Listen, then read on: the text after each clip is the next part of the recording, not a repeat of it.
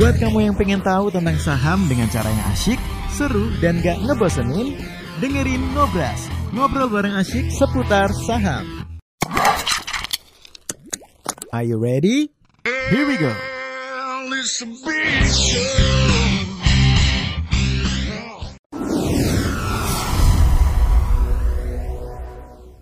Selamat datang di Klinik Pasar ya. Langsung live dari Studio Radio Peran Saham Jakarta Utara Kelapa Gading. Hari ini masih tetap sobat investor kita semangat selalu ya melihat kondisi pasar kita ISG kita yang hari hari ini minus minus 0,53 persen.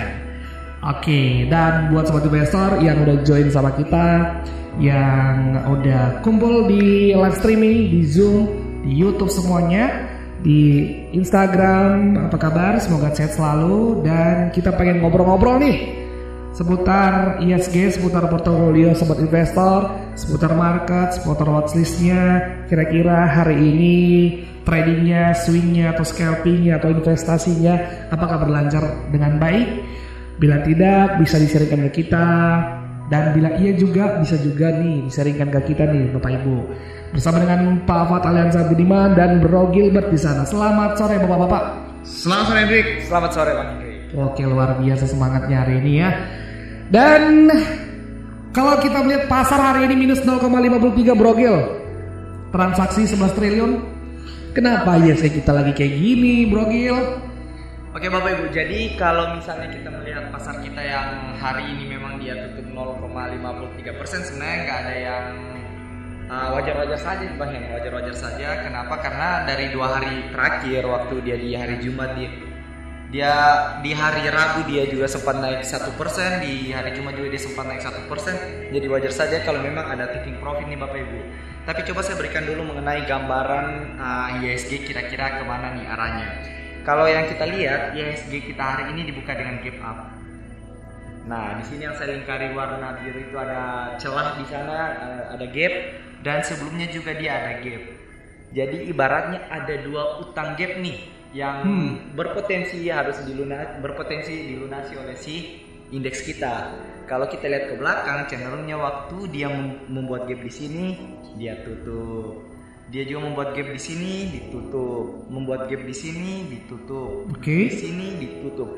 Jadi cenderungnya kalau misalnya melihat history repeat itself, dia selalu ketika dibuka dengan gap cenderungnya beberapa hari kemudian ditutup entah itu cepat ataupun lambat kita nggak tahu. Nah dia ini hari ini ada dua gap nih bapak ibu di 6200 berapa 6260 dengan di 6200. Jadi kalau seandainya ISG kita ternyata beberapa hari ke depan dia turun, area-area ini bisa uh, menjadi supportnya ini. Jadi uh, di setiap situasi harus siap lah Bapak Ibu, harus siap kalau seandainya dia seandainya turun nih. Gitu. Oke, ISG kita supportnya di berapa sekarang nih? Yang paling dekat sekarang di 6000 di 6300 yang paling dekat yang memang yang yang agak jauhnya di 6150 sampai 62. Oke, siap siap, mantap. Oke, untuk bapak ibu yang pengen ngobrol, boleh langsung sharing-sharing ke kita ya. Ya jadi ini kalau tadi kan saya sempat nanya ya, ini kan nggak ada nggak ada blast mengenai klinik pasar yang tadi sepertinya dikiranya nggak ada klinik pasar nih hari ini, jadi tadi saya minta di blast sekarang juga nih. Oh gitu? Iya. Oke. Jadi apa kita tungguin ya? Ya sampai kita menunggu ya Bapak Ibu ya. Jadi mungkin saya cerita sedikit ya buat Bapak Ibu yang sudah uh, mendengarkan atau mungkin lagi di radio. Uh, kenapa sih ya ISG-nya naik turun naik turun ya wajar ya sebenarnya namanya juga pasar ya naik turun ya Bapak Ibu ya. Tapi memang yang sekarang kita lagi tunggu adalah uh, mengenai hari Rabu besok sebenarnya Rabu malam besok. Hmm. Jadi Rabu malam waktu uh, Indonesia tapi ya bukan waktunya Amerika ya.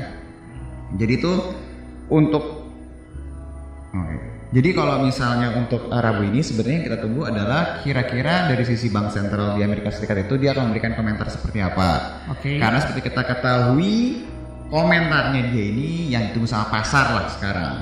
Apakah nanti uh, dia bilang bahwa oke okay, inflasinya ini uh, terlalu tinggi nih. Nah, harusnya sih dia akan menjelaskan beberapa poin ya ya. Jadi yang pertama itu dia akan bilang bahwa Eh, IS, ISG lagi inflasi masih tergolong normal ya nah seperti itu jadi kenaikan ini masih dianggap wajar lah karena bagian dari recovery ekonomi dari Amerika Serikat Oke. terus yang kedua mengenai masalah eh, suku bunga suku bunga seperti kita ketahui kecil kemungkinannya untuk dinaikkan tahun ini bisa dibilang hampir nggak ada lah Hmm. karena pasar itu melihatnya kenaikan suku bunga itu paling cepat nanti itu di tahun 2023 jadi kalau ataupun nanti dia bilang oke kita tetap naik ya di 2023 tapi itu masih oke. Tapi kalau dia bilang ada kemungkinan di 2022 nah itu pasti pasar akan kaget tuh kalau dia ngomong kayak gitu.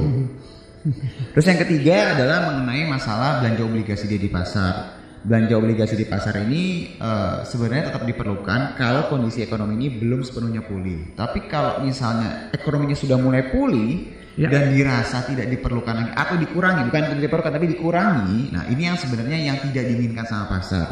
Kalau sampai bank sentralnya itu mengurangi belanja obligasinya, ini yang eh, kejadiannya sampai tahun 2013 lah ya ketika dikurangi belanja obligasinya itu pasti pasar akan kaget dan kenapa karena ekspektasi pasar kalau sampai belanja obligasi dikurangi itu artinya bank sentral sudah melihat inflasi ini akan terus uh, mengalami kenaikan yang se- sesuai dengan recovery ekonomi di satu sisi suku bunga akan bisa lebih cepat tuh naiknya Hmm.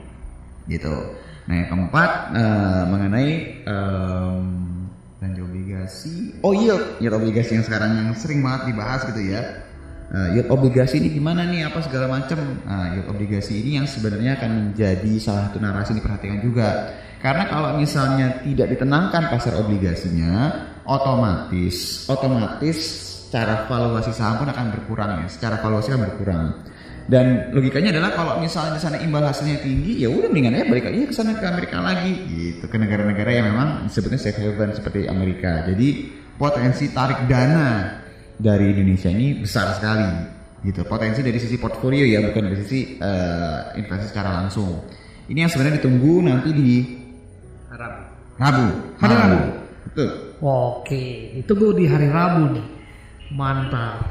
Nah, buat sobat investor yang udah bergabung sama kita ada Om Adi Yoga di sana. Halo Om Adi Yoga bisa ngobrol-ngobrol sama Adi Yoga atau bisa nelfon ke WhatsApp kita di 08111870504. Apa pertanyaannya? Mapi dan Ras, bagaimana Oh, Pak menjelang Ramadan Idul Fitri?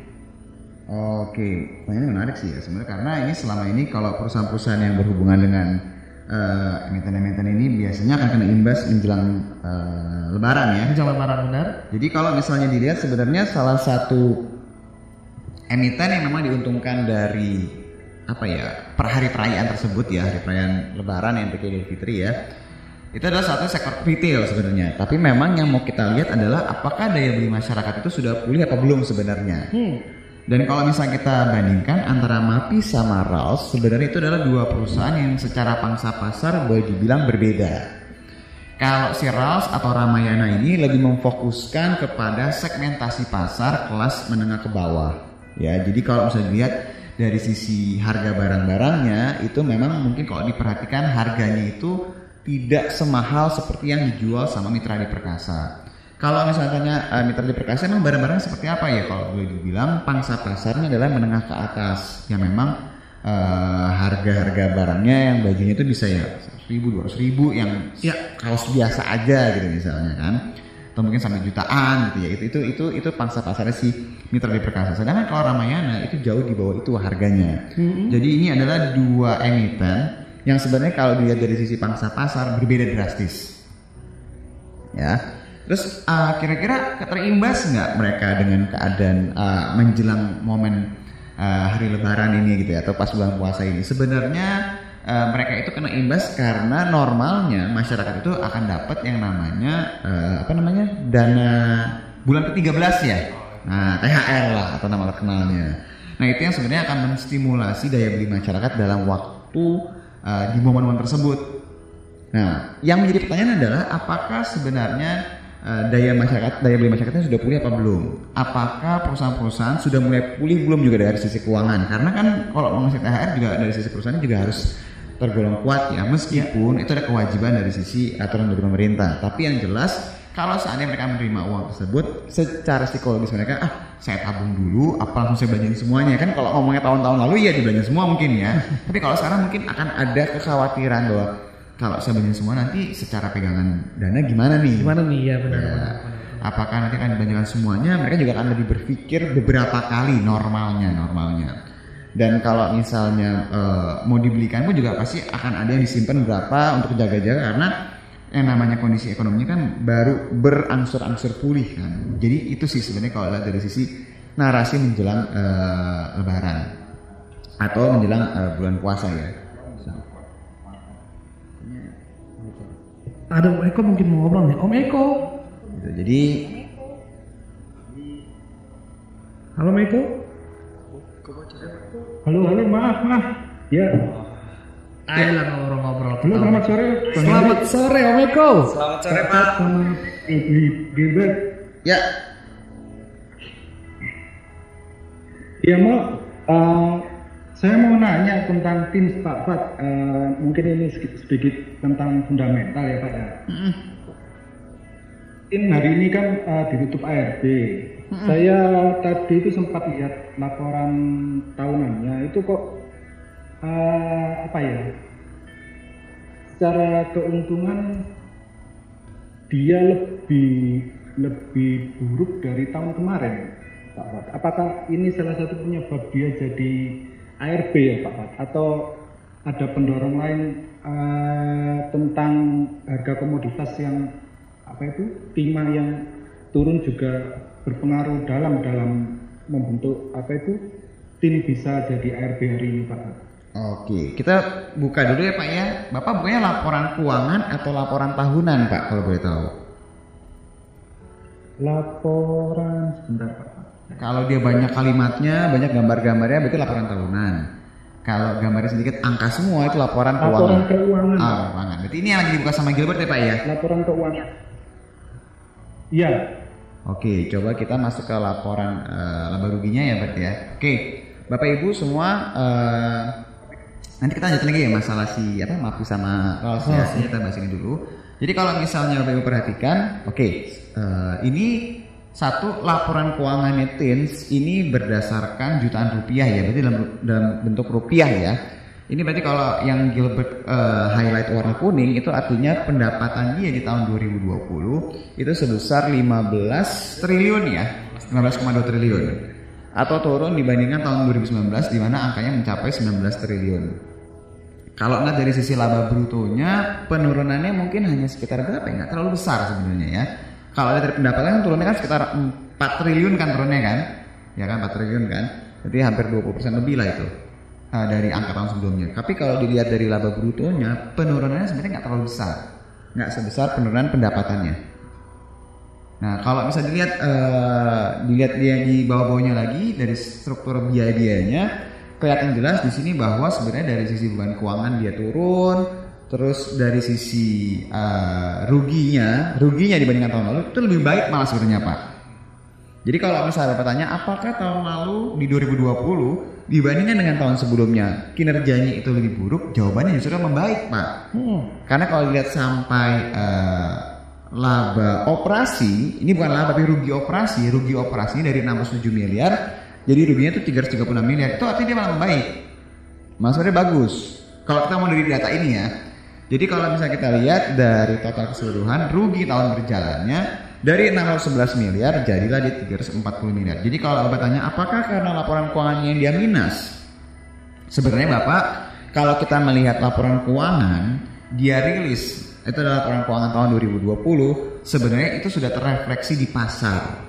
Jadi kalau tanya Pak, apakah ini jelek apa bagus ya sebenarnya? Ini karena sudah terrefleksi, jadi sebenarnya nggak nggak udah udah udah udah terrefleksi. Jadi nggak bukan bukan inilah alasannya kenapa dia turun sebenarnya Pak. Kenapa? Karena ini 2020 sudah sudah dibaca lah sama pasar dari data-data yang sebelumnya sudah ada. Kenapa? Kenapa seperti itu? Nanti mungkin Bapak bisa ikutan ya Pak ya edukasi kita nanti malam-malam untuk gimana cara melakukan proyeksi ya. Karena sebenarnya pasar tuh udah ngeliatnya ke depan Pak. Dia nggak ngeliat ke belakang lagi. Jadi ibaratnya tahun lalu yang karena COVID udah dimaafkan, apalagi dia membaik, pasar udah ngeliatnya tahun depan kira-kira gimana tahun ini seperti apa. Tahun ini, tahun depan tuh akan seperti apa. Nah, mengenai masalah tahun ini sama tahun depan seperti apa, ini pengaruhnya sangat besar sekali dari sisi permintaan timahnya sendiri. Ya, seperti kita ketahui timah ini eh, pendapat utamanya dari, dari timah ya. Meskipun dia juga ada komponen-komponen yang lain tapi paling besarnya dari timah. Sama yang memang yang menjadi cerita banyak orang tuh mengenai tanah jarangnya dia, tapi memang belum bisa diolah eh, dengan komersial. secara komersial ya. Emang ada tapi belum bisa diolah secara komersial aja. Nah di sini kalau misalnya perhatikan Pak kira-kira apa apa yang membuat eh, si timahnya ini turun gitu ya. Coba kita buka eh, dari si investingnya deh. Bet. Jadi kita biar ngebedahnya dari beberapa sisi biar Bapak ada gambaran gitu ya. Kenapa? Jadi kalau tanya apakah karena laporan keuangan? Laporan keuangan sudah rilis? Jawabannya sepertinya tidak Pak. Karena kalau dilihat laporan keuangan sebenarnya malah bagus ya, membaik malah ruginya. Oh, ruginya membaik ya, Iya, tapi kalau misalnya kita lihat bisa jadi, bisa jadi memang dari sisi pergerakan harga internasional timahnya. Nah kan kalau nggak salah eh, harga internasional timahnya minggu lalu masih naik ya. Eh, coba kita lihat ya harga internasional seperti apa. Tapi kalau memang untuk laba ruginya kan mungkin eh, sebenarnya kan lebih bagus ya Pak. Pak. Cuman Betul. Dari segi pendapatan memang menurun ya Pak. Betul Pak. Jadi kalau misalnya balik lagi tadi Pak, ah ini harga internasional timah kita bahas ya Pak ya. Coba kita masuk dulu tadi ke mana? Lapkeo. laporan keuangannya. Jadi gini Pak, kalau kita melihat eh, laporan keuangan misalnya gini, oh iya secara pendapatan dia turun, nggak bagus dong berarti. Memang bener Pak, nggak bagus secara pendapatannya turun. Tapi memang yang seperti kita ketahui tahun lalu itu tahun yang memang banyak industri memaafkan lah kinerjanya karena memang keadaannya karena keadaan COVID. Ya, jadi ada ada keadaan di mana memang biasanya pasar itu memaafkan. Oh iya, wajar pendapatan turun. Tapi kalau misalnya eh, tahun lalu tuh nggak ada covid, dia turun sendiri pendapatannya itu akan menjadi pertanyaan banyak orang atau pertanyaan pasar. Kenapa dia turun? Nah, nggak ada masalah. Kenapa dia turun? Gitu pak. Nah memang kalau lihat di sini tadi kenapa saya ngebahas masalah laba kotor juga? Kalau perhatikan secara seksama, dia memang turun pak pendapatannya. Tapi secara laba kotor yang gross profit ya, ini saya coba saya hitung ya sebentar. Biar biar biar biar kegambar nih. Kalau dilihat dari sisi laba kotornya ini kan kalau dari pendapatan dia turunnya itu 15 215. Turunnya itu sekitar 19 oke, empat. Jadi kalau dari pendapatan dia tuh turunnya sekitar 21 persen pak Dari 19,3 triliun jadi 15,2 triliun Tapi laba kotornya si gross profit atau laba brutonya Itu turunnya 19 Berapa? 2 Ya cuma 2 persen. Berarti sebenarnya terlepas pendapatannya turunnya 21 persen Tapi dari sisi laba kotornya turunnya hanya 2 persen. Berarti dia berhasil menjaga efisiensi. Karena beban pokok pendapatannya juga turun. Kalau Bapak lihat tuh beban pokok pendapatannya tadinya kan 18 triliun tuh Pak. Yang boleh dikuning-kuningin Ber? atau dipakai pointer digerak-gerakin nah ini di kuning-kuning ini kan tadi kan 18,1 T kan turun jadi 14 T jadi dia meskipun pendapatan turun dia berhasil menjaga efisiensinya sehingga laba kotornya turunnya nggak sesignifikan daripada pendapatannya gitu jadi oh dia turun pendapatannya nggak apa-apa tapi Berarti seharusnya, ya seharusnya bagus ya Pak Fad ya. Kalau dilihat dari ini. Baik Pak, jadi kalau misalnya dilihat dari data yang sudah terrealisasi, jelas datanya bagus.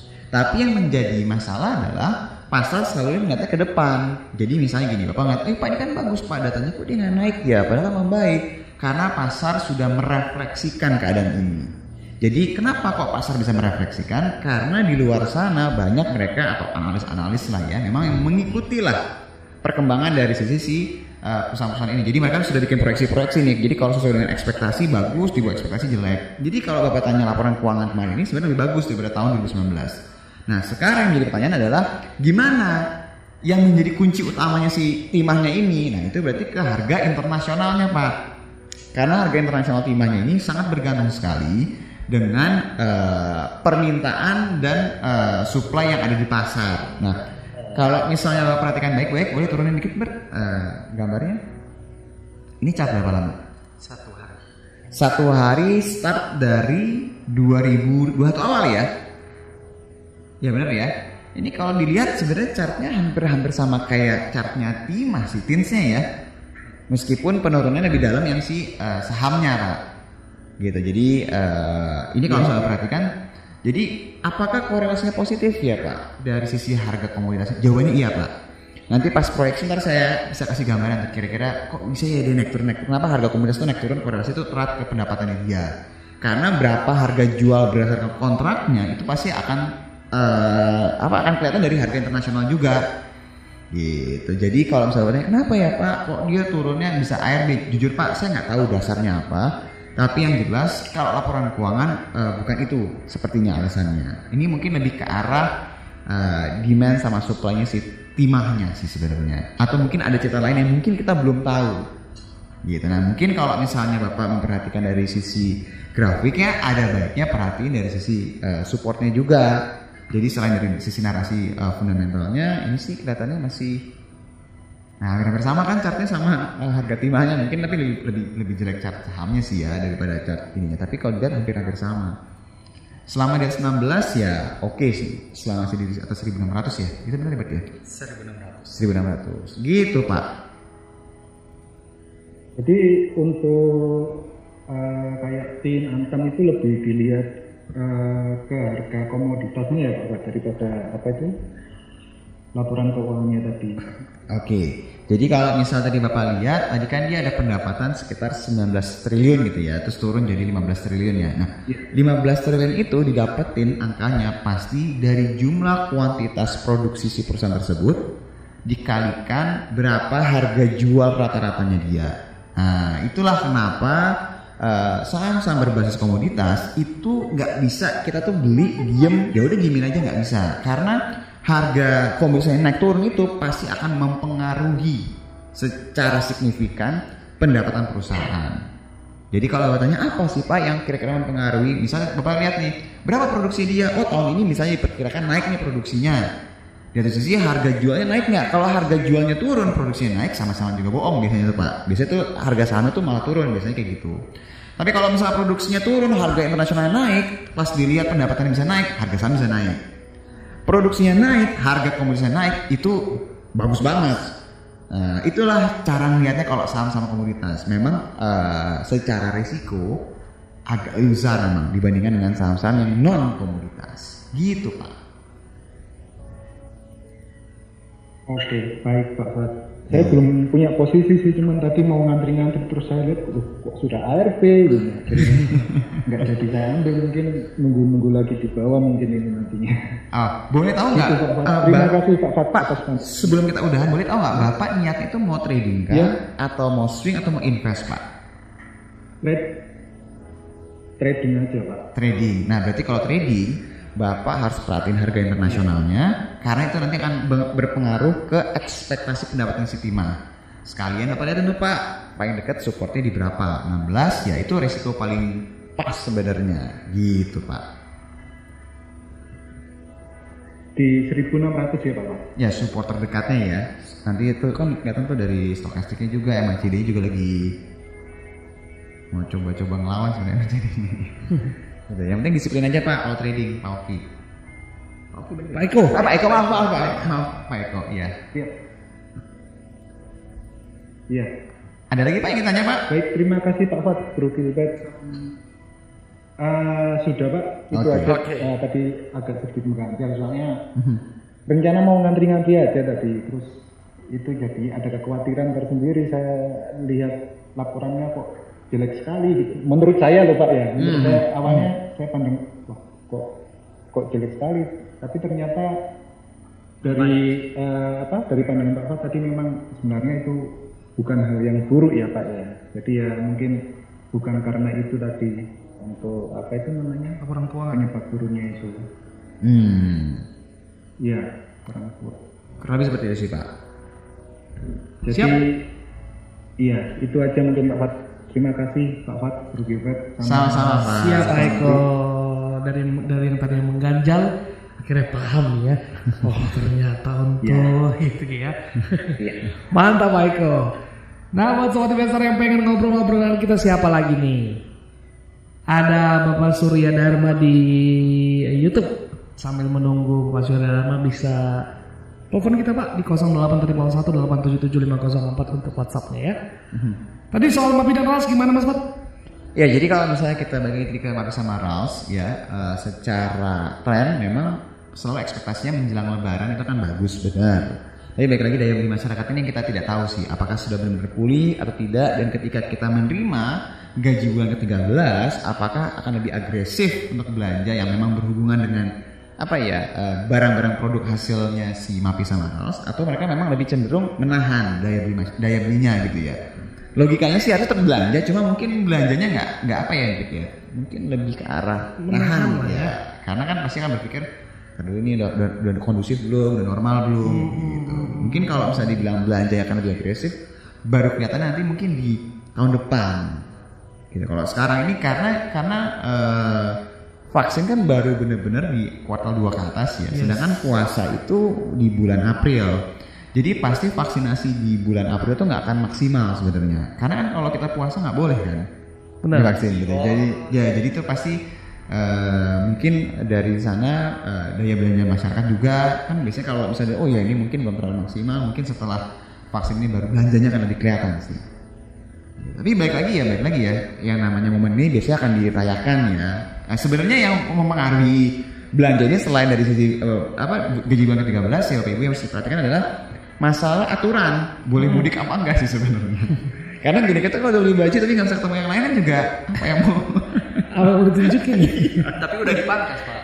apa? Udah dipangkas. Ya itu dia makanya kan. Apakah nanti menjelang ada, ada kelonggaran kah atau tidak? It- itu sih sebenarnya. Kalau dari sekarang sih sepertinya enggak ya masih dipangkas ya. Itu sih. Iya. Oke, itu untuk Mapi dan Ras. Ada lagi Bapak Ibu yang pengen ngobrol-ngobrol? Yang tadi Pak Surya bang ya?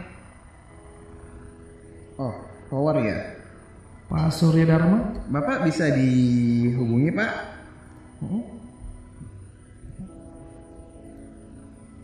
Pak Surya Dharma? Nomor teleponnya bisa dikasih nggak?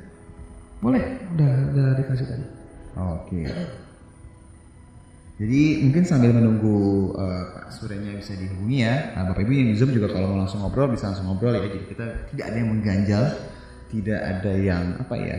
eh, belum terselesaikan lah ibaratnya ya di hari ini. Karena memang biasanya setelah pasar tutup baru banyak pertanyaan sebenarnya. Nah kalau misalnya Pak Surya, kita nggak tahu nih eh, Bapak apakah sudah punya posisi atau belum di tower ya. Ya. Jadi Bapak bilang bahwa mengingat operator seluler sekarang sangat membutuhkan sewa BTS untuk perluasan coverage. Kira-kira gimana Pak ke depannya untuk perusahaan-perusahaan yang berbasis eh, menara seperti tower ini? Sebenarnya kalau Bapak tanya, untuk perusahaan-perusahaan menara ini prospeknya ini kalau boleh dibilang sebenarnya masih bagus ke depannya. Benar. Yang namanya infrastruktur yang berhubungan dengan telekomunikasi itu salah satu apa ya boleh dibilangnya yang harus diutamakan lah dalam pembangunan infrastruktur ke depannya. Dan jelas mereka yang punya portfolio menara paling banyak jelas pasti akan diuntungkan dari keadaan tersebut. Nah kalau misalnya Bapak tanya apakah eh, prospeknya ke depan masih bagus? Ya. Kalau Bapak Ibu perhatikan nggak cuma tower, tapi beberapa perusahaan menara juga agresif melakukan akuisisi menara. Di satu sisi perusahaan-perusahaan telekomunikasi yang dirasa mereka memang daripada nanti biaya perawatan lebih mahal, mendingan saya jual-jualin deh menaranya. Jadi kayak ada apa ya? Lebih fokus lah. Yang si telekomunikasi lebih fokus ke eh, memberikan jasa tel- telekomunikasinya yang satu sisi yang menara itu membesarkan portfolionya dia supaya bisa apa ya eh, menjangkau. Karena seperti kita ketahui untuk telekomunikasi ini untuk internet yang seperti kita internet ini ya telekomunikasi bisa ya internet ya? Kayak provider-provider itu bisa kan ya? Bisa, bisa. itu kan untuk di daerah-daerah tertentu masih banyak lah. Daerah-daerah memang masih susah lah jangkauannya gitu. Jadi perannya perusahaan-perusahaan menara ini memang besar. Nah pertanyaannya adalah apakah eh, towernya gimana? Kira-kira sama pak. Tower itu salah satu yang terbesar jadi dia pasti akan diuntungkan dari keadaan ini. Cuma yang harus anda bapak perhatikan adalah secara fundamental perusahaan-perusahaan menara ini normalnya itu hutangnya besar-besar. Jadi rasio hutangnya saya saya anggap utangnya itu utang seluruhan ya Ibu ya. Jadi utang bunga maupun non bunga ini kita gampang ngomongnya terhadap ekuitas itu tinggi-tinggi. Kenapa? Karena mereka agresif atau mengakuisisi terus kan aset-aset kan. Sedangkan mereka itu kalau misalnya dengan provider eh, telekomunikasi normalnya itu kontrak. Oke, kontrak ya berapa tahun gitu misalnya. Jadi yang yang di satu sisi negatifnya adalah pasti secara rasio utangnya besar. Tapi dari sisi dari sisi kepastian arus kasnya dari standby bayarnya yang udah ada nih pelanggannya lah ibaratnya itu lebih pasti gitu loh karena ada arus kas yang selalu akan dibayarkan mungkin setiap tahun, setiap sekian bulan, setiap periode tertentu gitu. Jadi kalau tanya bagus nggak pak? Ya kalau dari narasi ke depannya jawabannya bagus pak. Gitu. Tapi bapak harus lihat loh pak dari beberapa sisi. Oh dari sisi hutangnya juga besar. Eh, berarti dia nggak boleh salah nih, terus customernya nggak boleh berkurang, customer harus terus nambah. Nah, yang penting pembayaran dari customer juga lancar Tuh. Oke. Nah seperti kita ketahui juga ada momen di mana anaknya Telkom itu mau IPO. Internetel. Nah kalau sampai terjadi di tahun ini, otomatis valuasinya perusahaan-perusahaan yang sejenis akan kena imbasnya. Imbasnya positif. Harusnya seperti itu. Tapi nggak tahu ya kapan IPO-nya. Dipastikannya belum tahu. Caranya gimana? Mbak? Oke, kalau dari si tower sendiri nih Pak, kalau misalnya kita lihat memang dari chartnya waktu dia uh, keluar dari fase konsolidasinya nih, udah fase konsolidasinya, sekarang dia malah turun lagi nih Pak, malah turun lagi, tapi dia belum menyentuh area support waktu dia konsolidasi itu Pak, di area 1100. Dia masih berada di atas area supportnya nih Pak. Jadi sejauh ini kalau kita lihat pergerakannya si tower, memang untuk ekspektasi uh, return tinggi dalam jangka pendek ini agak susah pak. Karena memang pergerakannya dia tuh ngayunya tuh agak dalam dan agak lama pak. Agak lama. Jadi memang bagusnya untuk lebih ke nge-swing untuk yang si tower ini. Jadi sejauh ini pak tinggal diperhatikan aja supportnya di sekitar 1130 pak kalau dia masih kejaga di 1130 masih aman dan yang pokoknya area supportnya 1100 sampai 1130 pak supaya amannya dari si tower ini gitu. Jadi ini masih aman sih ya. Sejauh ini masih aman ya? Ya. Ya, ini ada Pak Ken. Ya Pak. Tapi eh, ada Pak Ken, ada Pak Jino. Kita ke Om Jino dulu nih. Halo Om Jino. Om Jino. Iya ya, halo. Halo. Gimana Om Jino? Jelas kok? Jelas Om Jino, jelas. Jelas jelas Pak. Oh, ya, oke. Ya Pak, mau saya mau tanya, ini tadi barusan saya beli itu ada saham TDPM, itu saham apa ya Pak? Bergerak di bidang apa gitu? Oh.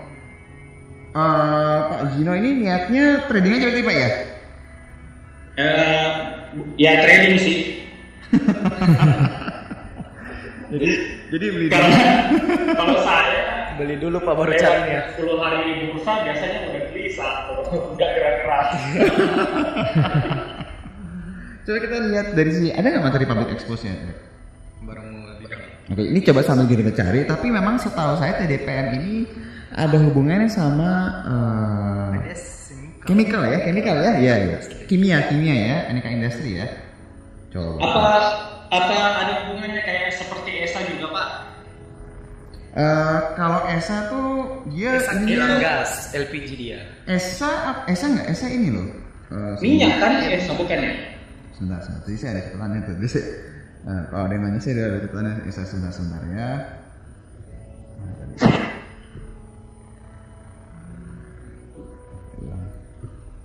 Coba sambil dibuka apa? Bisa? Apa tuh TDPM itu? Salah satu produsen utama bahan baku khusus untuk berbagai industri melalui entitas anak nih. Oke, dan produsen terbesar akrilamide, and plasticier. Apa tuh?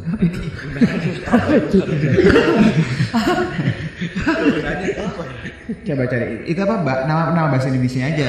Karena kalau tadi yang ESA tadi itu kan dia banyak ininya amonia juga kan ya. Nah, amonia itu tuh pembuatan pupuk, eh, urea, amonium fosfat dan segala macam. Selain memang ada ESA ada gasnya ya? Iya, Ya, LPG pak. ya LPG ya. LPG kan? Iya. Iya, iya, iya. Jadi memang ada satu customernya yang dari Jepang ya kalau saya nggak salah ya. Iya, yang memang porsinya besar. Paling besar kan? Iya, iya, iya. Yang bahan itu yang harga ini. Oke, TDPM ini bahan baku khusus untuk eh, hmm, Ini bahan kimia Mas Pak. jelas bahan kimia sih. Bahan kimia. Saya kita nggak tahu ya cara pengucapan itu juga takut salah. Tapi ini specialty re- resin. Resin tuh untuk ini nih. Eh, coba untuk bukan resin untuk apa deh? Tunggu ya. Nah dia lagi buka website coba buka website aja. Kita langsung lihat produk jadinya aja udah.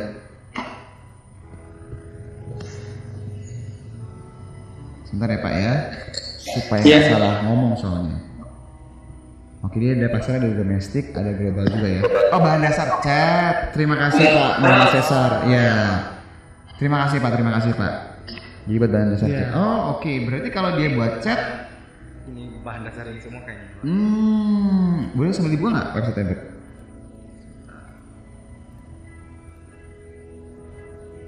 Nah ini dia nih. Nah, untuk bahan-bahan ini pak, bahan dasar pembuatan ini semua seperti ini. Hmm, Oke oke oke oke oke. Tapi bahan dasar ya, bukan Oh customer Hasil jadi ya? Paint. Terima kasih Pak nama Cesar satu customer oh, Nippon Paint. Nippon Paint. Iya iya iya Berarti ini korelasinya erat ya sama permintaan cat berarti dong ya? Properti dong. Iya, eh, orang mau bangun rumah, bangun Oh iya itu gambar itu benar tuh. Oh iya iya iya iya iya iya iya benar benar benar benar benar benar. Bocor, bocor itu kali ya. Bukan, itu beda lah. Itu kan aquapro. Ya kan itu kan sambil bancet juga. Lama gue kasih aquaproof juga. Eh, jadi ini lebih kayak ini eh, buat bahan dasar cat sih kalau kita lihat ya. Sama juga ada bahan yang lain ya ini ya kalau kita lihat ya. Oh, oke oke. Gitu sih pak. Eh, Ya. ini Pak, kalau misalnya kayak TDPM gini, kalau misalnya mau dievaluasinya itu berdasarkan PR atau PDV ya? Coba kita buka laporan keuangannya, Bang. Ini Karena jujur saya kadang bingung eh, untuk menentukan misalnya kayak perusahaan yang mana yang gunakan PR, yang mana yang gunakan Oh. PDV. Hmm. Sebenarnya kalau misalnya ditanya gimana cara melakukan valuasi ya, sebenarnya valuasi kemarin kita edukasi baru tahap dasar pak. Ya, ini malam ini kita akan mulai memperdalam lagi ke proyeksi, nanti baru ke gambar sih sebenarnya arah ke mana. Nah, ini kalau misalnya dilihat dari coba sebentar ya kita buka dulu. Loh, foto tiga ya. Biasanya kalau bahan dasar bahan dasar gini agak volatile sih pendapatannya ya. Ya soalnya saya kena pom pom Pak. Ada yang ngomong. Oh, tadi naik kenceng ya, 135 Pom ya. pomnya saham makanya saya masuk. aduh. Oke, ini kalau ngeliat dari pendapatannya dia, eh, saya sambil buka juga agak turun sebenarnya di tahun 2019 dia naik sebenarnya di 2020 turun, tapi emang ya karena eh, ini ya covid ya, covid ya, jadi masih oke lah. Cuma kalau lihat dari sisi labanya, oh jauh banget ya. Oh, Oke ini kata Pak Cesar karena ada aset sekitar 8 miliar. Tapi kalau kita lihat sebenarnya dari sisi laba kotornya sendiri pun juga turun sih, ya. Jadi laba eh, kotornya turun, terus di satu sisi eh, beban keuangannya juga agak naik ya. yang paling besar Ya beban lain-lain ini yang paling besar. Saya nggak tahu ada beban lain-lainnya. Coba apa tuh beban lain-lainnya? Pak?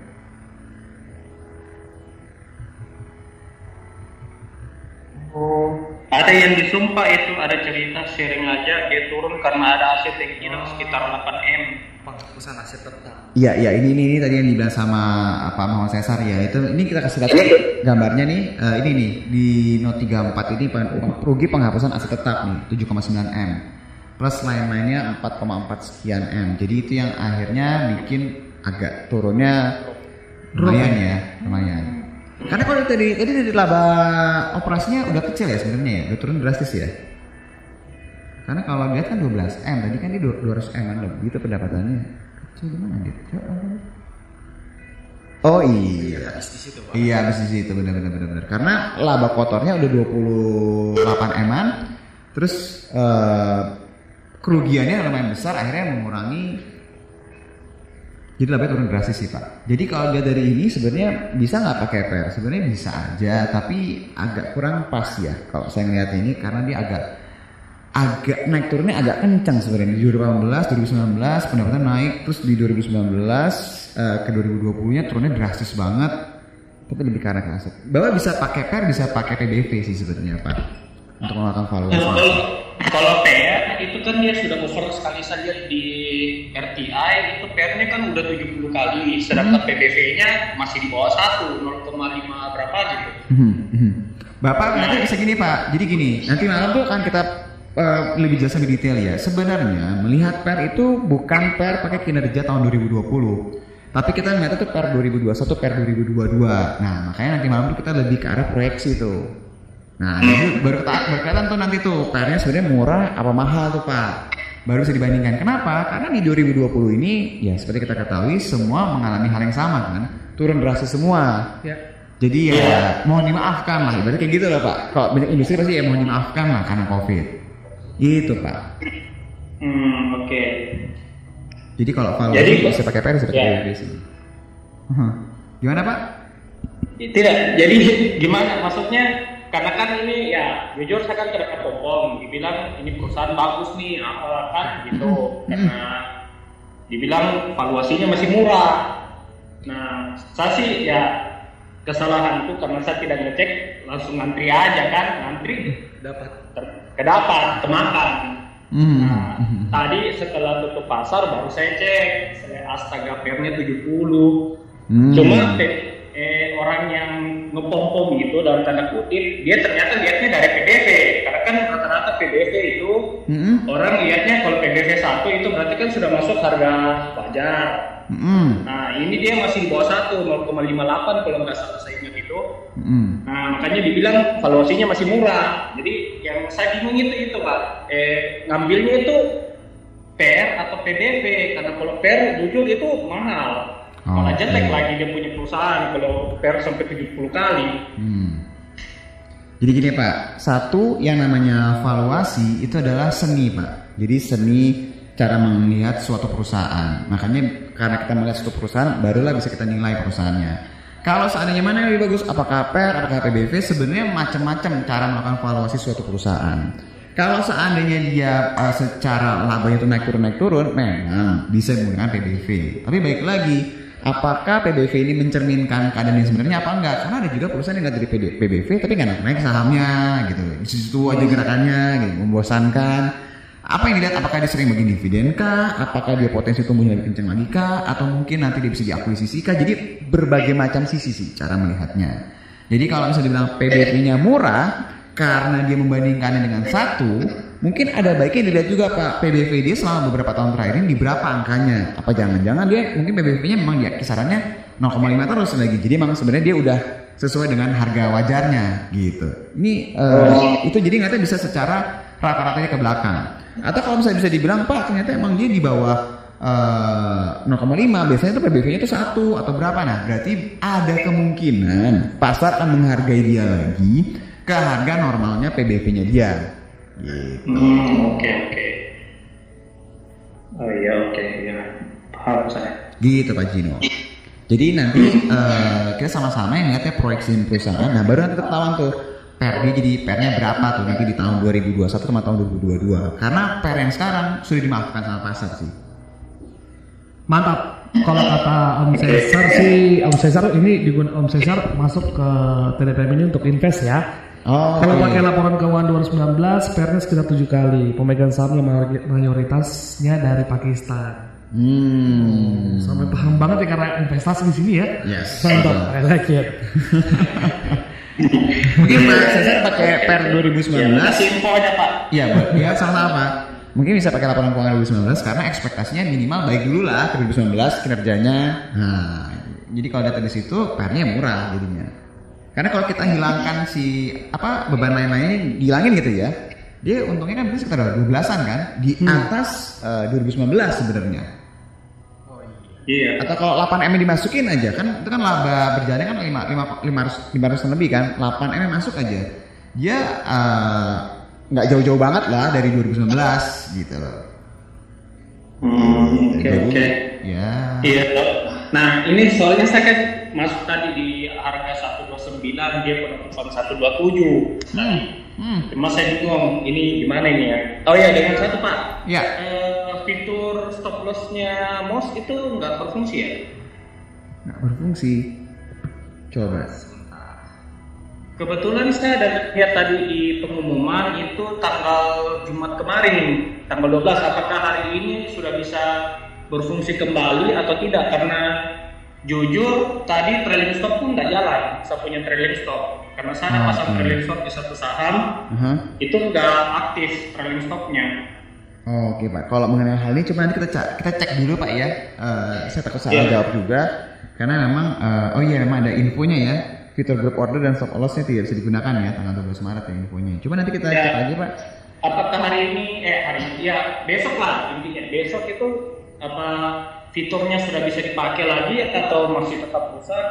Ya saya mau infonya pak. Oke Pak, nanti kita Siap. infokan segera ke Pak Gino ya Pak. Mantap Pak Jino. Iya. Oke, di sana ada Pak Ken di Jakarta. Coba kita telepon ya.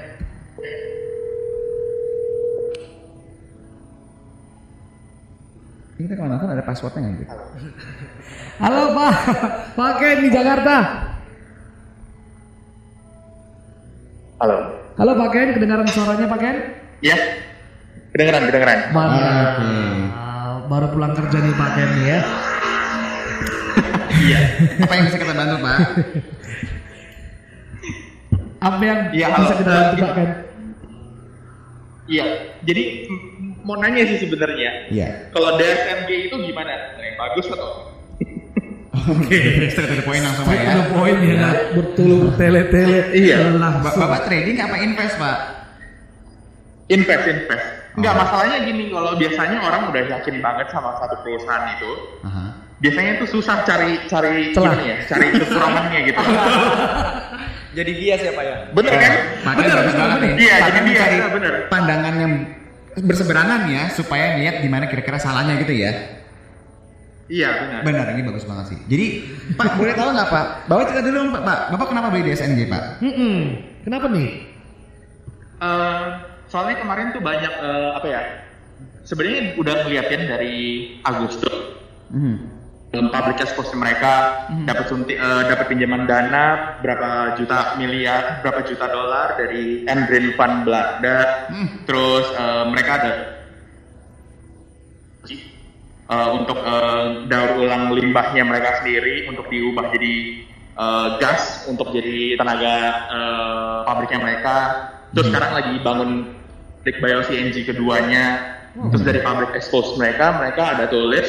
Dengan adanya bio CNG itu mereka bisa hemat sampai 2 juta liter eh sorry eh, apa namanya ben bensin Oke. tahunnya. Oh, buat bahan bakarnya Jadi dia kalau ya? misalnya emang ada pabrik kedua, ya. Hmm. Jadi kalau misalnya emang ada pabrik kedua, berarti mereka dari cost sendiri itu bisa lebih jauh lebih hemat dong hitungannya. Oh. Kalau mereka dari situ dari satunya aja bisa hemat 2 juta liter per tahunnya, plus mereka bisa eh, support pabrik mereka sendiri dari hasil eh, bio bio CNG-nya itu, berarti hitungannya gimana ya? Bagus maksudnya gitu loh. Nah, cost-nya mereka bisa lebih rendah walaupun sekarang mereka pengeluaran untuk investmentnya lebih tinggi. Oke. Oke. Jadi ini perusahaan kelapa sawit kan Pak ya, DSNG Pak ya? Bapak memang sudah memahami ya. Iya benar-benar. Oke, jadi CPO. uh. si CPO ini memang berita terakhir itu kan ada beritanya memang me- eh, negara Eropa satu Swiss ya, yang memang apa memberikan kebijakan bahwa mereka bisa impor kelapa sawit lagi dari eh, Indonesia ya. Meskipun eh dari Iya. bisa mengimpor kelapa sawit lagi gitu maksudnya. Tapi meskipun kalau dibilang eh, apakah dalam jumlah yang besar atau seperti apa, yang jelas udah boleh dibuka lagi kerannya. Meskipun setahu saya kontribusinya Indonesia itu terhadap eh, Swiss itu masih kecil. Nah, kalau Bapak perhatikan ini Benar, sekarang benar. uh, Gilbert lagi buka uh, materi presentasi ya dari uh, DSNG ya, di mana yang kita buka Iya. ini adalah halamannya halaman profil umur kebun ya, Pak. Nah, ini kan agak jarang Aha. nih kita ngebahas uh, kelapa sawit umur kebunnya. Ini kebetulan di uh, website eh website lagi apa public expose-nya ini kelihatan nih. Jadi Bapak kalau mau tahu Bapak mau invest di perusahaan komoditas, terutama kelapa sawit, perhatikan baik-baik berapa jumlah lahan yang dimiliki. Satu itu, berapa hektar. Kedua, Bapak lihat dia punya berapa hektar yang memang sudah menghasilkan sama belum menghasilkan. Nah, kalau Bapak Bapak perhatikan yang lagi kita buka layarnya, itu yang warna oranye atau sebenarnya imager Iya. ya, itu adalah mereka yang belum menghasilkan. Nah, ini dia dia yang prediksi nih, Pak. Jadi sekarang ini yang belum menghasilkan masih ada sekitar sekian eh, hektar. Yang yang yang mature atau yang warnanya abu-abu itu adalah yang sudah menghasilkan tapi belum maksimal. Kalau yang warnanya kuning itu yang menghasilkan dengan yield paling bagus atau yang hasil produksi paling bagus.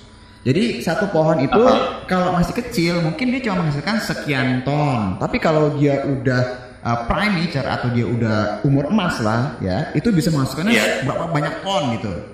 Nah, yang biru itu adalah old mature atau yang memang umurnya usia udah tua. Biasanya ini usia-usia ini udah siap-siap berapa tahun kemudian akan dipotong nih, dipotong, ditanam ulang lagi atau sebenarnya itu replanting. Nah, kalau Oh, bapak berarti ini tuh ada apa? eh, eh, berarti ini berarti ada hubungannya sama itu ya. Soalnya kalau Oh. aku baca-baca Aha. eh, dari eh, sorry umur si tanaman-tanamannya si DSNG ini Yes. juga semuanya masih muda-muda gitu ya. Yes, dia banyak yang Dibandingkan LSIP, Ali segala. Ah, kalau itu Bapak harus membandingkan secara persentase. Saya nggak punya datanya, jadi harus dibikin manual. Bapak harus eh, sebagai investor yang baik dan benar ya Pak ya. Bapak ambil nih datanya nih eh, berapa jumlah hektarnya dia yang menghasilkan, yang belum menghasilkan, yang menghasilkan, yang umurnya tua berapa. Bapak bisa bandingin tuh total terhadap total hektarnya. Bapak juga bisa melakukan hal yang sama di Elsip sama di uh, Astra Golstari. Supaya Bapak ketahuan nih dia bagus apa enggak. Kalau melihat dari profilnya secara kasat mata ya Pak, saya bisa jadi salah ya. Tapi kalau dari sini profil Iya. umurnya bagus. Kenapa? Karena umur usia emasnya yang warnanya kuning, ya, maka di, di gambarnya warnanya emas Iya. itu, itu yang paling besar kontribusinya. itu artinya hasil produksinya dia itu eh, sekarang dikontribusi dari usia yang umurnya eh, emas. Kalau bapak lihat, itu kan dia bikin garis hitam tuh pak. Coba dikasih gar- gara-gara gara Nah, garis hitam itu berarti dia ngasih tahun ini di tahun 2020 ya. Tapi di tahun 2021 yang umur usia emasnya itu makin banyak lagi tuh kalau perhatiin. Berarti produksinya mereka bisa makin lebih banyak. Yes betul. Jadi dalam kalau kita lihat dalam setahun sampai tiga tahun ke depan, usia emasnya itu akan berkontribusi paling besar eh, dan produksinya tuh pasti bisa diekspektasikan lebih naik lagi. Nah kuncinya memang di harga komoditasnya sekarang. Gitu. Nah kalau harga komoditas ini Bapak punya banyak hal yang di- dikerjakan nih PR-nya nih dan memang agak susah saya harus jujur ya. Kenapa? Bapak harus merhatiin nanti nih hasil panennya eh, kedelai itu berapa karena itu akan saling apa eh, bersubstitusi lah mereka itu. Jadi kalau kedelainya itu panen Iya. banyak, biasanya eh, permintaan minyaknya berkurang kelapa sawitnya, biasanya kayak gitu. Juga masalah eh, iklim karena pengaruh ke hasil panen. Terus Iya, juga eh, stoknya di Malaysia karena kita kan sama Malaysia eh, ini ya salah satu perusahaan terbesar di dunia kan. Nah, Iya. kalau Bapak ngeliatnya jangkanya panjang, nah salah satu kunci yang menarik adalah diperbolehkannya lagi eh, dari negara Eropa satu Swiss itu. Karena kalau Swissnya memperbolehkan kan harusnya yang lain ngikut gitu loh Pak. Harusnya, harusnya. Jadi eh, tadi Bapak bilang masalah ceritanya tadi yang lain tuh benar Pak, tapi salah satu yang Bapak harus perhatikan adalah profil umur kebun sih kalau eh, perusahaan kelapa sawit. Nah, yang menarik lagi dari si DSN gitu kan, Bapak tadi Bapak bilang, iya Pak dia dapat pendanaan dari green apa segala macam itu kan. Nah, dia- green fund. Iya, setahu saya dia itu dia itu salah satu perusahaan yang memang dapat eh, lisensi apa ya? eh, bukan green energy apa ya? Ramah lingkungan ya. ESG ada nggak dia di sini materinya? Iya, itu kalau yang yang end green itu emang ada hubungan sama Ya, ESG-nya itu. betul. Nah, apa imbasnya? Imbasnya dari ESG ini adalah satu dia bisa pendanaan dari memang eh eh, pendanaan green itu tadi batu. Nah ini dia nih. Iya, and green fund. Ya, and green- and green fund. Jadi satu dia imbas dari sana. Jadi otomatis dia bisa dapat alternatif pendanaan dari memang eh, lembaga-lembaga yang memang ramah lingkungan yang menjadi prioritas utamanya nih Pak.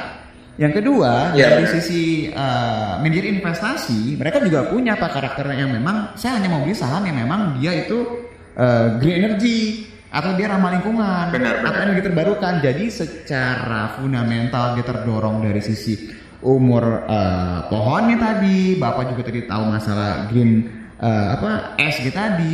Ditambah juga kalau dari sisi pasarnya ke- kemungkinan besar misalnya saya sebagai manajer investasi ini ya saya dari Eropa biasanya agak-agak ketat nih Eropa nih. Saya hanya mau beli saham-saham yang memang dia itu ramah lingkungan. Kalau saya lihat nih dia sama emiten yang lain cuma dia yang punya ESG saya hanya beli dia. Berarti kemungkinan dia dibeli sama manajer investasi lebih besar. Jadi banyak beberapa aspek nih. Gitu kalau ngebahas dari sisi bapak dia nanya bagus apa enggak kan? Jadi bagus dan jeleknya itu ada beberapa aspek. Tinggal bapak nanti cerna sendiri menurut bapak seperti apa? Gitu pak Oh. Soalnya kemarin pokoknya udah lihat ada mereka ada investment ke future segala. Aha. Terus eh, mereka juga disupport sama hitungannya si M Green Fund ini kan disupport oleh Norway, Norwegia. Norway International disupport sama ya Unilever. Mm-mm, mm. Iya, jadi si M Green Fund ini tuh eh, corporation itu dibuat dan disupport oleh Unilever eh, parent company-nya Unilever yang gedenya. Iya. Terus disupport ya disupport juga sama pemerintah Norwegia sama Iya. satu organisasi lagi apa gitu. Berarti Hmm. hitungannya kalau misalnya emang mereka eh, gimana ya? Sebagus itu kah eh, perusahaan DSMG sampai bisa menarik perhatian pemerintah Norwegia sama Unilever parent company-nya gitu loh. Oh, Oke, seperti kita ketahui memang satu saya eh, saya belum pernah baca secara detail ini kan ada Norway's International Climate and Forest Initiative ya Pak ya kalau misalnya kita kontributornya ya. Iya. Kalau Unilever itu kalau seperti Bapak ketahui bahan dasar sabun, shampoo dan segala macam itu ada kelapa sawitnya Pak. Iya benar. Ya, benar. jadi jadi pasti dia akan mensupport yang memang uh, berkontribusi ke perusahaan dia kan, tapi yang ramah lingkungan. Karena kan banyak yang dibilang, "Wow, kelapa sawit itu Iya. ramah lingkungan segala macam kan." Justru Kalau dia ramah lingkungan, otomatis dia mungkin akan banyak lagi dapat support dari perusahaan-perusahaan lain, gitu. Terutama perusahaan Hmm. Eropa lah ya, yang paling ketatnya kayak gini-gini nih Eropa Hmm. biasanya. Jadi kalau bertanya apakah sebagus itukah? Kalau dilihat dari cara manajemen mengelola perusahaan ini, dia bisa dapat support dari banyak banget perusahaan-perusahaan besar di luar sana. Dia punya lisensi ESG tadi, dia memang punya pengaruhnya besar akhirnya ke pendanaan dia ke depannya. Di satu sisi juga tadi kita ngeliat dari umur pohonnya itu tadi usia produktifnya akan kelihatan ya dalam beberapa tahun ke depan. Nah itu Iya. ceritanya sih harusnya kita salah ngomong lagi tapi ya bapak bisa menyimpulkan sendirilah ibaratnya gitu pak kalau kita salah ngomong Iya. nggak ada rekomendasi tidak ada pembeli atau menjual kalau bu ya harus salah jawab aja saya gitu jadi kita Kalau dari segi fundamental sendiri gitu. ah coba kita buka laporan keuangannya bisa nggak dia bisa ada ada ada, ada recapnya sih di, di sininya nih Hmm. Nah. Soalnya kalau dilihat dari fundamentalnya sendiri juga kayak total penjualannya dia dari tahun ke tahun naik walaupun harga CPO-nya itu menurun dari 2016 ke 2019 ya. Soalnya kan baru naiknya CPO-nya naiknya dari awal 2020 ke tengah 2020 gitu baru naik. Dia harga CPO-nya turun aja eh, pendapatannya naiknya lumayan. Oke. Berarti hitungannya produs eh, hasil produksinya mereka bertambahnya juga lumayan dong kalau misalnya harga harga CPO-nya sendiri menurun lumayan jauh. Kita berandai-andai ya Pak ya. Ini bukan berarti ajakan membeli atau menjual. Kita berandai-andai. gitu. Namanya kan juga melihat perusahaan kan lihat ke depan ya. Kita coba berandai-andai. Iya. Kalau misalnya Bapak lihat dari sisi laporan keuangan yang sudah ada ditampilkan saat ini, Bapak bisa lihat bahwa kinerja semester satunya dia, baik dari sisi volume penjualan CPO-nya maupun nilai penjualannya naik. Terlepas tahun lalu tuh COVID. Semester satu loh, ini kan karena di sini kan artinya satu H, satu H berarti kan first half maksudnya kan ya. 2019 itu 300. Iya. Jadi bisa ini, ini saya kira-kira. Nah, ini. Tuh hilang. Ya betul ber. Kok gue kaku ya pakai tangan kiri. Itu yang sebelah kiri yang warna coklat yang coklat. Yang ah, ini berarti artinya volumenya dia dibandingkan tahun sebelumnya di 2019 untuk semester 1 lebih besar. Itu karena apa? Karena usianya lebih produktif, berarti menghasilkan lebih banyak kan eh, eh, kelapa sawitnya. Hmm, iya. Ya, jadi eh, normal tuh kelapa sawit itu dia menghasilkan namanya tandan buah segar dulu diolah akhirnya jadi CPO. Nah kalau bapak lihat di nilai penjual ini artinya total eh apa nih CPO? Oh ini dia udah memperhitungkan eh, yang bawah itu miliar, berarti itu pendapatan dia tuh penjualannya dia. Kalau bapak lihat Hmm, eh, semester 1 tahun 2020 dibandingkan 2019 naik juga, padahal lagi COVID. Ya, harga rata-rata CPO-nya kalau bapak lihat yang di atas tuh ada yang full year CPO ASP atau average selling price itu kalau misalnya di bawah penjualan ini penjualan. Nah itu yang garis-garis itu, nah itu sebenarnya dia mulai naik tuh harga jual per tonnya tuh rupiah per tonnya. Jadi dari 6,4 jadi 7,8 Iya. dia naik tuh. Jadi tahun lalu sudah lah. Sekarang tahun ini gimana? Kalau dari usia produktivitas eh, pohonnya, potensinya pasti bisa volume bisa naik lagi, ya kan? Dilihat dari sisi harga CPO-nya bisa nggak naik lagi. Ini kan bisa naik karena apa? Recovery ekonomi berjalan, permintaan dari beberapa negara salah satunya yang paling besar tuh India sama Cina itu tetap naik. Selanjutnya adalah Eropa nih. Iya. Eropa kan selama ini kan agak tertutup nih. Maksudnya eh tar dulu Iya. karena mereka pakai minyak kedelai juga. Tapi kalau satu negara sudah mulai membuka, otomatis permintaannya pasti akan bertambah. Karena saya ingat banget statement dari Nah. salah satu perusahaan terbuka kelapa sawit dia bilang Swiss itu kecil kontribusinya. Tapi kalau Swissnya buka pintu, normalnya yang lain juga akan terbuka pintunya gitu statementnya. Ikutan. Iya. Tapi ini bukan ajakan membeli atau menjual ya Pak, ini disclaimer loh Pak, karena kita salah. Gitu Pak. Iya. Ada lagi Pak yang ya kan? Kalau kalau Ya. target price menurut kalau target price menurut Papat gimana Kak? Eh, mem- melakukan valuasi di perusahaan komoditas ini agak unik sih sebenarnya ya. Jadi kita tuh ngelihatnya nggak bisa hanya semata-mata dari sisi oh dia naik turun naik turun nggak bisa kayak gitu. Jadi normalnya itu kalau misalnya kita hitung si apa CPO ini Bapak bisa menggunakan beberapa apa ya valuasi ya namanya EV EV per hektar lah EV per Cuman kita tinggalkan itu dulu lah. Bapak bisa pakai per dulu aja sih kalau saya bilang. Bapak bisa pakai per sih. Karena nanti pas nanti kalau dilihat dari per Hmm? di per kayaknya masih murah deh. Kayaknya sekarang masih 13 deh. Dan Hmm. kalau dilihat dari rata-rata sebelumnya di atas 17, 18 gitu. Terus Waduh. dilihat dari PBB juga sekarang cuma 1, 1,1 mungkin. Oke, berarti Bapak udah meriset dalam banget nih Pak ya sebelum belanja ya. Ini bagus banget ya. Iya. Tapi yang jelas gini Pak. Ma- makanya kan harus cari tahu gitu. Mantap. Eh, sisi sisi jeleknya. ya. Sisi gelapnya di mana ya supaya nggak terang terus ya. Tapi yang jelas gini Pak, yang namanya melakukan valuasi adalah seni ya. Jadi kalau misalnya bilang Pak, saya udah ngerti pas cara per, eh, mas, kira-kira masuk akal nggak kalau pakai per? Sebenarnya kalau pakai per untuk perusahaan seperti ini yang untung meskipun dia naik turun volatilitasnya sejauh ini sih masih bisa dipakai. Meskipun penggunaan valuasi untuk perusahaan kelapa sawit itu berbagai macam sih cara penggunaan ada yang pakai enterprise value per ton lah dan segala itu nantilah kita belajar sama-sama lah mengenai hal itu. Tapi yang jelas dari sisi sih udah udah kelihatan sih sebenarnya. Ya memang kalau tadi bapak bilang dia di bawah rata-rata ya berarti dia di bawah rata-rata. Kan kalau di atas rata-rata berarti dia di atas rata-rata gitu. Terus aja apa dibilang murah mahal tapi yang jelas kalau dia di bawah rata-rata dengan prospek dia labanya mungkin nggak ada naik lagi nih 2021 kalau menurut naik ya murah berarti jatuhnya Hmm.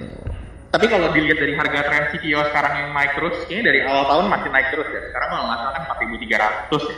4.300 ringgit ya per tonnya.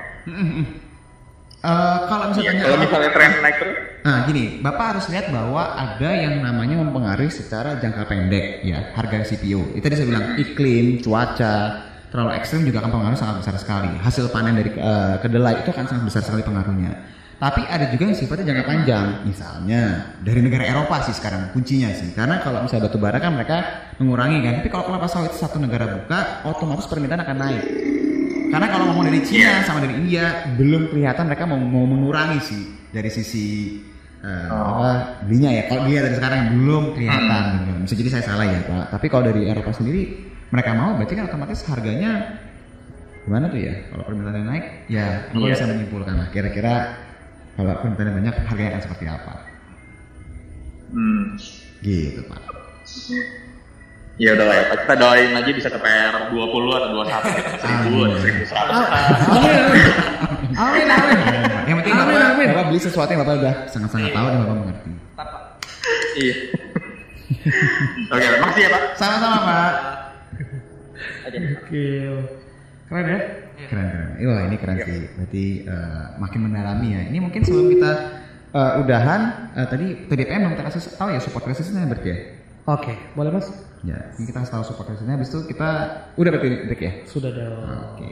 TDPM supportnya itu ada di Pak barusan yang CPO apa nama Bukan, sahamnya? salah lagi nanti. Pokoknya Bapak Ibu yang kita bahas Eh, tadi itu bukan ajakan membeli atau menjual loh. Itu tadi Pak siapa tadi yang nanya? Pak Ken di Pak Jakarta. Ken, Bapak nanya, Bapak atau Ibu nanya ke Pak Ken aja di penjelasan. Tapi yang jelas tadi itu DSN. Disclaimer on. Disclaimer. oh. Dan video nanti akan segera kita upload. Benar. Jadi penjelasannya. Itu penjelasan lengkapnya nanti sekitar satu jam lagi. Gitu ya Bu Firdausi ya. Wah kayaknya ibu ibu ibu Firdausi mau ikut nebeng investasi. Ini supportnya di berapa TDPM? Oke Pak, kalau untuk TDPM ini dia sebenarnya ada ada EMA 200 nya Pak yang di area berapa loss ini? 124 Pak, ya memang yang paling dekat, tapi mendingan kita ambil agak jauh dikit, agak jauh takutnya dia cuma bercanda bercanda gitu untuk nyentuh, ambil aja di 120 Pak, yang paling buruknya. Gitu. Jadi kalau masih kejaga di atas 120 berarti masih aman-aman nih Pak kalau secara trennya ini karena dia masih uptrend. Gitu Pak. Seperti Oke. Gitu Pak. Siap. Semangat Pak Jino. Semangat, Pak Jino. Pak Cesar juga. Semangat Pak Cesar juga. Semangat Pak.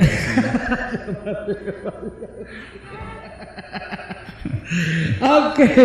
Terima kasih Mas Mata Lensa. Jangan minum, jangan minum, minum minyak kelapa sawit nanti. Aduh kan, kan, Ya. kan, mancing lagi, mancing lagi. Terima kasih Mas Mat. Ya, sama-sama. Terima kasih Bro Gil. Sama-sama. Terima kasih, selamat sore, selamat beristirahat. Kamu baru aja dengerin Ngobras, ngobrol bareng asyik seputar saham. See you to the next episode.